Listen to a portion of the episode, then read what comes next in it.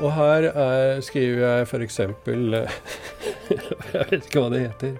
Men det er kjemi, dette her. Men eh, bombe. Før var biblioteka et sted hvor du var garantert å få være anonym. Nå kan Google se alt du leter etter, sjøl på bibliotekenes egne systemer, sier bibliotekar Knut Hegna. Han mener bibliotekene har outsourca sine aller viktigste oppgaver på bekostning av din rett til å få konfidensiell behandling. Vi søker etter eh, bombebøker i Bibsys for å se hva som skjer. Så en tur til Kina. Sten Inge Jørgensen har reist på leiting etter landets velferdsstat. Han kom tomhendt hjem. Altså Det de har tatt fra kommunismen, er jo at de ikke har demokrati. Men så har de jo fra kapitalismen så har de jo tatt da en ja, ganske hardere kapitalisme enn de, det vi er vant til. da. Jeg heter Askild Matre Aasarød, dette er Morgenbladets podkast. Før vi starter, noen ord fra annonsøren vår. Hei, mitt navn er Anders. Dette er Tom. Vi er programledere på Nordnetts podkast Pengepodden. Her snakker vi om sparing, investering, børs og finans. Vårt mål med våre episoder er ganske enkelt, nemlig at du skal bli en bedre investor og gjøre litt mer fornuftige valg når du plasserer pengene dine. Du treffer oss på Android, Soundcloud, iTunes og På nordnett.no, så sjekk oss opp, bli en bedre investor og hør på oss du også. Vi høres. Ha det. Yt etter evne og få etter behov-delen av kommunismen er åpenbart revidert bort i Beijing. Eh, Kina er mye hardere på kapitalismen enn f.eks. USA er. Kineserne bruker kun 9% av BNP på offentlige sosiale utgifter, ca. halvparten av, av amerikanerne. Sten Inge Jørgensen, du er akkurat tilbake uh, fra en, en, en, tur til, til Kina. Hvordan havna vi e-, egentlig her? Da Kina var sånn ordentlig kommunistisk, så fantes det jo mer sosial sikkerhet. Eh, og blant annet, eh, altså De fleste bodde jo på landet, og de var jo med i kooperativer der. var som alltid knytta til stedet du bodde. De har jo det HUKO-systemet, som er nesten som et slags lokalt statsborgerskap. Så du, du får ytelsene fra, fra der du bor? Og så, da det systemet begynte å løse seg opp, øh, og du fikk øh, da markedsåpningen da, med Deng Xiaoping, så var jo slagordet at noen skal bli rike først. Mm. Og det gikk jo så langt at uh, man glemte egentlig å tenke på alle de som da falt utenfor, og som ikke klarte å skaffe seg noe særlig inntekt selv. Og de hadde da plutselig sto på bar bakke, mange, når de ble sjuke. Og når de var ferdig med å jobbe og skulle pensjonere seg, så var det ingen pensjon der. Men, men, sånn rent intellektuelt, hvordan foregikk det egentlig? For det, det strider jo mot selve sånn grunnideen i, i, kommunismen. Hvordan gjorde man det skiftet i, i ledelsen i, i, Kina i sin tid? Jeg vet ikke om det er noen eksempler på noen kommunistiske land som har på en måte oppført seg i tråd med grunnsetningene i kommunismen. Altså, det har vel alltid vært uh, så som så med det, og da, også da i Kina. men nå er det jo snakk om et kommunistparti som styrer. Uh, men å si at landet da er kommunistisk, uh, det kan man jo ikke si. Altså Det er jo en hybridform. Altså Det de har tatt fra kommunismen, er jo at de ikke har demokrati. Men så har de jo fra kapitalismen så har de jo tatt da en ja, ganske hardere kapitalisme enn de, eh, det vi er vant til. da. Altså. Du, du, du, sier jo at det her på noen måter henger sammen, eller i hvert fall kan, kan ses i relasjon til ettbarnspolitikken på en eller annen måte. På, på hvilken måte det? Nei, altså man skulle jo tro at det var perfekt å ha uh, et system hvor folk er ansvarlig for sin egen velferd mm. når du har ettbarnspolitikk. For da kommer det jo en aldringsbølge som er helt enorm. Og hvis uh, storsamfunnet skal bære den, med, så, med færre og færre som jobber, da, og flere og flere som er trygda, det går jo ikke sammen. Så da er det jo på en måte perfekt for Kina å ha et system hvor hver enkelt er ansvarlig for sin egen velferd. Men så er jo problemet at uh, folk vil jo ikke ha flere barn selv nå når de får lov til å få to. Mm. Fordi de har blitt vant til å bære alle kostnadene ved å ha barn selv. Ja. Og det er så dyrt at det mener de at det klarer de ikke. da. Det er liksom dyrt nok å ha ett barn. Ja, så, så, så, det du egentlig da ender opp med, er at du, du, har, du, har, ikke noe stor stat som skal ta ansvaret for, uh, for de eldre, men det skal være innebygd. Men nå, nå har du da mange enebarn som skal ta vare på sine, da, sine foreldre når, når, den tid kommer. Mange regner med at de må det, og uh, det er jo også for så vidt i pakt med den kulturen man har hatt i Kina, hvor familien, familien har vært veldig viktig. Altså, Vi er jo vant til å tenke på Kina som et veldig sånn kollektivistisk land. Mm. Men egentlig har familien vært den stabile faktoren gjennom alle omveltningene. Ja. Og de er, har mye nærmere forhold enn oss, og føler også da en moralsk forpliktelse til å ta vare på hverandre. Men, men hva sier kinesere som du snakker med, for du har har jo vært da i, i Shanghai blant annet. Øh, hva, hva sier de vanlige arbeidende kineserne til situasjonen sånn som den er i, i dag? Nei, altså kinesere flest uh, har aksept for at det er økonomiske forskjeller hvis det er rettferdig. Men de opplever at uh, de, alt ikke har gått helt rettferdig for seg. De ser mye korrupsjon, og de regner med at mange av de som er blitt rike, har blitt det på uærlig vis. Uh, men det de da ikke krever, er på en måte en sånn omfordeling som man kunne tenkt seg at man krevde i vår del av verden. Eh, Det man mer krever da, er at eh, folk skal settes på plass. Altså Du skal få rydda opp, få bekjempa korrupsjon, få systemet til å funke. Men eh, de vil jo selvfølgelig ha velferdstjenester. Og det som skjer nå, er at eh, kommunistpartiet prøver å svare på det. For de skjønner at folk er redde for å bli syke, f.eks. Og det er jo veldig ugunstig også økonomisk, for da sparer jo folk som gale. Ja, Du Så sier at de har enorm låne... Altså, enormt Mye mer enn de gjør i Europa, så, så, så sparer de penger. Ja, de har verdens høyeste sparerate. Og det er nettopp fordi da, at de er redde for den dagen da de kanskje blir syke eller blir pensjonerte, Ja. så må de klare seg selv. Og Det betyr at innenlandsk forbruk i Kina er mye lavere enn det skulle vært. I, hvis, hvis Kina skal utvikle den økonomien de ønsker, så er de nødt til å få folk til å begynne å konsumere mer innenlands. Og da også utvikle en såkalt tjenestesektor, for det, den er jo veldig liten i Kina fortsatt. Mm. Så det å innføre en velferdsstat, eh, eller mer sosialt sikkerhetsnett, det er jo da også passe som hånd i hanske egentlig med å utvikle økonomien i det store bildet. Men betyr det at de nærme, har, har ønsket da, den kinesiske myndigheten om å nærme seg mer en europeisk type velferdsstat? Altså at, at du skal ha høyere ytelser? Nei, de kommer ikke til å nærme seg europeiske modellen. De har valgt uh, det man kaller altså private helseforsikringer og pensjonsforsikringer. Men de innfører regler som gjør det obligatorisk å betale inn. Både de som jobber og de som er arbeidsgiver, skal betale inn da månedlige beløp. Så er det jo da eh, store variasjoner da i om bedriftene faktisk gjør det. Og om de gjør det så mye som de skal. Og mange som blir syke eller pensjoneres, oppdaget at det er mye mindre i forsikringen enn de trodde. Men i hvert fall så er det den veien det går, at uh, man skal da presse alle til å komme inn i ordninger.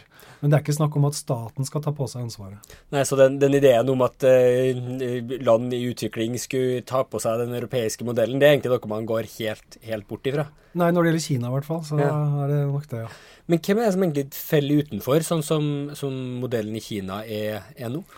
De som ikke har et arbeidsforhold, de har det jo vanskeligst. Eh, mange som allerede har blitt pensjonister da, uten å ha opparbeida rettigheter, men det kan jo være arbeidsløse, og mange er jo selvstendig næringsdrivende som driver kanskje en bitte liten butikk. eh, eh, og det har jo også folk på bygda, altså landbrukere, og, som ikke har et vanlig ansettelsesforhold. Nå har jo da myndighetene innført ordninger for de, altså som er enkelt forklart er at de kan betale inn en liten sum i måneden, og så kan myndighetene toppe det beløpet med lite grann. Men i, i sum så blir det så lite at øh, det er vanskelig å se for seg at det egentlig utgjør noen sånn støttebjelke. altså, når, hvis du tenker det, altså Noe velferdsstat er det ikke, altså. Nei, og så snakker du jo om de her, eh, egentlig de, det som da er de interne immigrantene som du nevnte så vidt, og som jo eh, blir ramma av at de ikke lenger bor der de egentlig hører til. Hvem er egentlig den her flytende befolkninga som de ofte, ofte kalles, og hvordan rammes de egentlig? Nei, de har f.eks. i Shanghai, hvor jeg var, da, så er jo ti millioner av innbyggerne kommer da fra landsbygda, altså er såkalte sånne arbeidsmigranter. Og de har formell tilhørighet i andre kommuner rundt om i Kina. Og da er det de kommunene som på en måte er ansvarlige hvis de blir syke. Eller te i teorien også hvis de skulle da få behov for pensjon. Men de kassene er stort sett tømt, for de gamle kollektivene har jo stort sett kollapsa.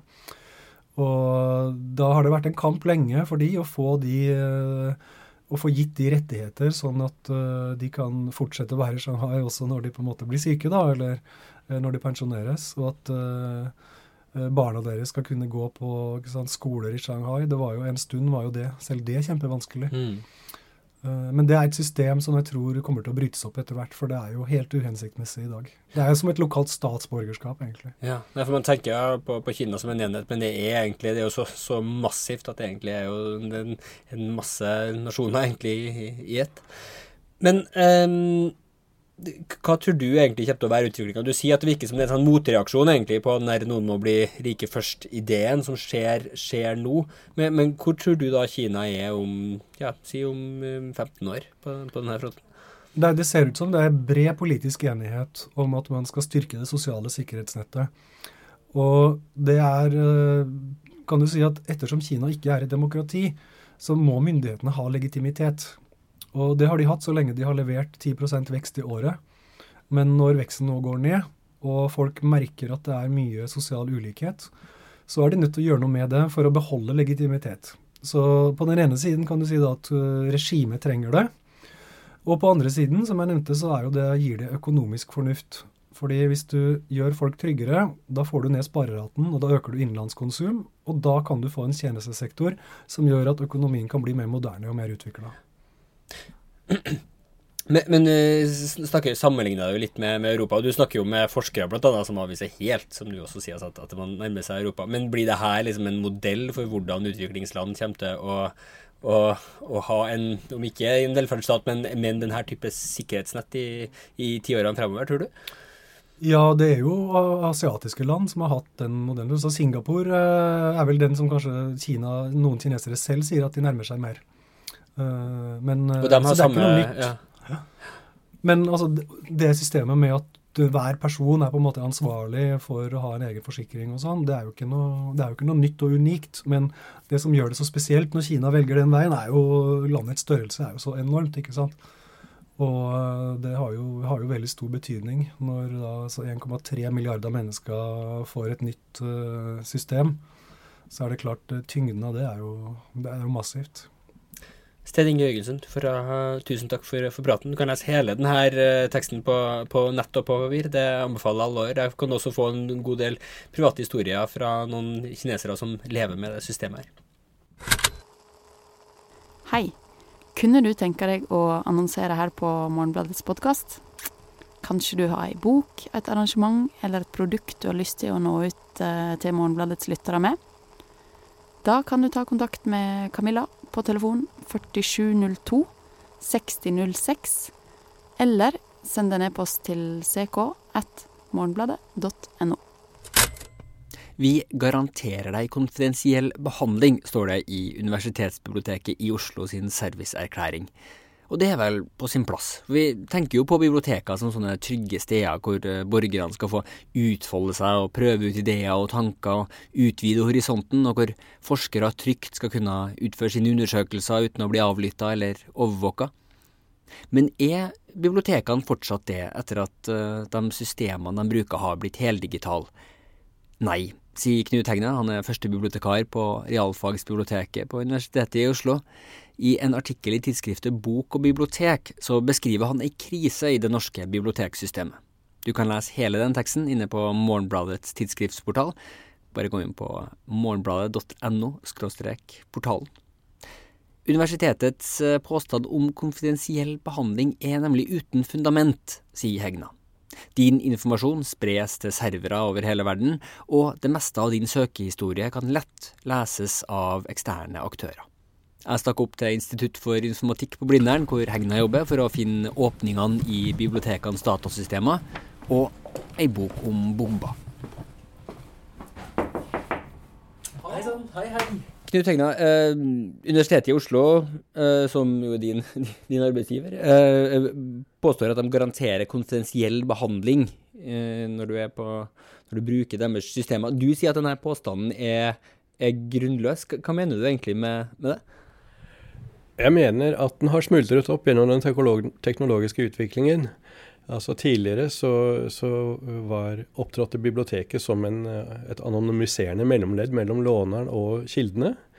Eh, nå er tjenestene og systemene og katalogene flyttet ut, slik at eh, biblioteket har gitt fra seg den kontrollen og den rollen. Eh, lånerne blir nå koblet direkte med kildene. Og kildene kan dermed se hva lånerne driver med. Tidligere så, så kom låneren til biblioteket og f.eks. ba om at vi utførte et søk for dem. Og vi fikk fram trefflistene og ga til, eh, til um, de interessante litteraturen til uh, låneren. Systemet vi brukte internt, det visste ikke hvem vi ga papir til og hvem vi ga lån til, men sånn at låneren var anonym i forhold til systemene. Det er det ikke lenger. Når låneren nå søker i en database som vi har abonnert på, så, så gjør han det helt uten vår mellomkomst og kan dermed bli registrert av, uh, av, av instanser som, som uh, han ikke har kontroll over. Hvem da, helt, helt, konkret? Nei, altså Det var en sak i Universitas for uh, halvannet år siden eller noe sånt, med Adobe, som leverer e-bøker til oss. De registrerte lesemønster og hvor mye du lastet ned, og hvem du var, i sin, i sin tjeneste. Vi abonnerte og ga brukerne tilgang, men hvordan den tilgangen ble brukt, det visste ikke vi noe om, men det visste Adobe. Det, for det er jo det som er den, der, den nye virkeligheten som du, du beskriver. Men det, det, det, er jo interessant hvis man ser tilbake i historien på hvor diskusjonen har gått om, om konfidensialitet i biblioteket, så er det nesten liksom sjarmerende å se tilbake på. Du nevnte litt tidligere når vi snakka sammen eh, en, en, sak fra, fra, Danmark som setter dagens situasjon i, litt, litt, i et lys. Kunne du beskrive den, den situasjonen? Ja, det var en uh, Politiet i Danmark gikk til folke, et lokalt folkebibliotek og ba om opplysninger om hva en låner hadde lånt. Eh, ved, en, den låneren var mistenkt for en forbrytelse. Eh, biblioteket nektet å utlevere denne informasjonen, men fikk rettslig pålegg om å gjøre det. Dette var en mann som hadde laget noen bomber eller noe sånt, og hadde lånt av bøker om bomber. Den norske direktøren i Statens bibliotektilsyn uttalte seg i den forbindelse i Dagbladet, i 79 var dette, veldig prinsipielt om at dette vil ikke skje i Norge. I hvert fall ikke uten domstolspålegg. Eh, vi eh, samarbeider ikke med politiet sånn, for dette kan grense til meningsovervåking. Hvordan kan man sammenligne det da med, med, med, situasjonen i dag, sånn som du ser det? Nei, Vi har gitt fra oss den kontrollen. Eh, det er det som er poenget. ikke sant? Vi, før så hadde vi, hadde vi Vi visste hvem som hadde boka, men vi oppbevarte ikke den opplysningen etter at boka var levert inn. Eh, men nå kan hende at den opplysningen ligger på en server i utlandet, og vi vet ikke hva som skjer med den. Om den, er, om den opplysningen er kryptert for uønsket innsyn, om den blir samlet på eller eh, ja, brukt til andre ting. F.eks. reklame eller pushing av bøker som du kanskje er interessert i. For, for det som jeg, jeg synes er interessant, Du nevner jo at det der biblioteket viser oss uh, som brukere videre til andre systemer. Men det jeg syns kanskje var mest overraskende, og det du har skrevet, er at du skriver at det som skjer nå, er at de digitale systemene som er interne for biblioteket, er laga av private eksterne aktører, og er derfor sårbare for, for denne kunnskapslekkinga. Kan du forklare det litt, litt nøyere? Ja, Tidligere så hadde vi i, i, i, Norge, i hvert fall i universitets- og høyskolesektoren, et, et, system som het Bibsys, som var laget i Norge og lå i Trondheim. Og det var kontrollert her. Dette systemet er nå skifta ut og flyttet til utlandet. Eh, jeg vet ikke hvordan, eh, hvilke avtaler som er inngått mellom eh, Bibsys, da, som, som har kjøpt inn dette systemet, og leverandøren. Eh, hvordan de skal behandle dataene som ligger på denne serveren i utlandet. Hvor, hvor, raskt ting skal slettes når det ikke lenger er behov for dem. Hva som beholdes for statistikk, og hvor mye som er persontilknyttet og sånne ting. Det, det burde være mye større åpenhet omkring for å kunne forsikre lånerne om, og advare lånerne eventuelt, eh, om bruken av disse systemene. Jeg må innrømme, jeg personlig har alltid vært litt interessert i hvordan man lager en, en, en bombe. Og så lurte jeg på skulle vi to søkt etter en, en, bombebok og se etter hvor det søket eventuelt, uh, eventuelt tar oss i, i bibliotekets uh, system? du kan prøve. Litt overraskende. Kan du beskrive hva du, hva du Ja, nå går jeg inn på i nettleseren, og så går jeg til vår uh, hjemmeside på biblioteket. På, begynner på universitetsbiblioteket, da. Og her er, skriver jeg f.eks. jeg vet ikke hva det heter. Men det er jo kjemi, dette her. Men eh, bombe eh, Selve søkesystemet det er nå blitt kryptert. Så kommunikasjonen ut av landet, den kan ikke fanges opp og, og uh, underveis. Leses underveis. Vi vet ikke hva som foregår på den andre siden. Det gjør vi ikke. Men jeg sier fortsett. Skal vi se. Kommer kanskje noe? Der kom det noe. Det er jo veldig mye rart her, da. For Der kommer det en, en liste med, med forskjellige eh, bøker med bombe i tittelen, i hvert fall. Ja, ja, det gjør det. Men uh, det er vel ikke akkurat så mye om å lage bomber. Nei, det var litt historisk om, eh, om, eh, om bomber fra den andre verdenskrig. Men der, så, der er det i hvert fall et bilde av en bok. Det, det er jo, vi se, Ja, det bildet der, det, det uh, er da ikke hentet fra bibliotektjenesten, men under kommunikasjonen her med den serveren i utlandet, så, og, så blir det også sendt uh, meldinger til Google for å be om, se om de har forsider på bilder omslag. Ja, for det her ser vi både på den boka der Hitlers bombe, så er det et bilde av forsida, ja. og på Heisenberg, Hitler, Undei bombe, så er det også et, et, et bilde. Men det bildet da henta utenfra. Men hvorfor ja. er det problematisk? Ja, Det er klart det at eh, da informerer jo uh, dette systemet Google om at du er interessert i disse bøkene. Fordi de sender over uh, eh, ISBN-nummeret som identifiserer boka, og ditt IP-nummer. For du skal jo ha den forsiden tilbake igjen.